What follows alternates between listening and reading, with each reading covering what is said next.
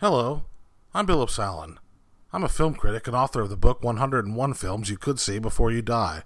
And this is Off the Marquee, where we spend a minute with a movie you might consider revisiting.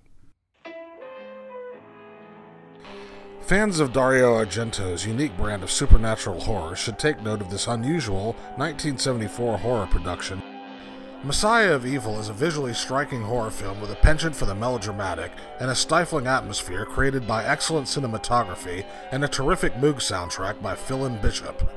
The story follows a woman named Arletty, portrayed by Marianna Hill. Arletty is searching for her estranged artist father who has disappeared under mysterious circumstances.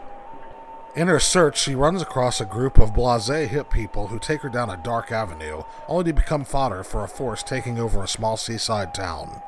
In this scene, we hear her father's voice as she reads his diary. Her father has resigned his fate to a mysterious force haunting him.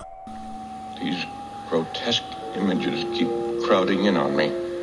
At night, I find myself wandering alone in town, catching glimpses of horrid animals I, I know can't be there. And along the dark beach, faces haunt me. Pale women with sleepless eyes and shadowy figures staring toward the black water. In his diary, he implores her not to search for him, but if she didn't look for him, it wouldn't be a horror movie. And her problems escalate the longer she hangs around the seaside town where he was last seen. Here we hear her through narration feeling hopeless about her situation. We could go no further. They were all around, watching us, staring at us,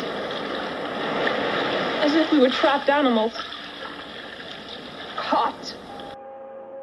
The film adheres to tropes set by George Romero's zombie movies while maintaining the clandestine atmosphere of an H.P. Lovecraft story. This low budget American horror film is a great choice for fans of Italian horror, fans of George Romero films, or just a great way to spend Halloween. I'm Billups Allen, and this has been Off the Marquee.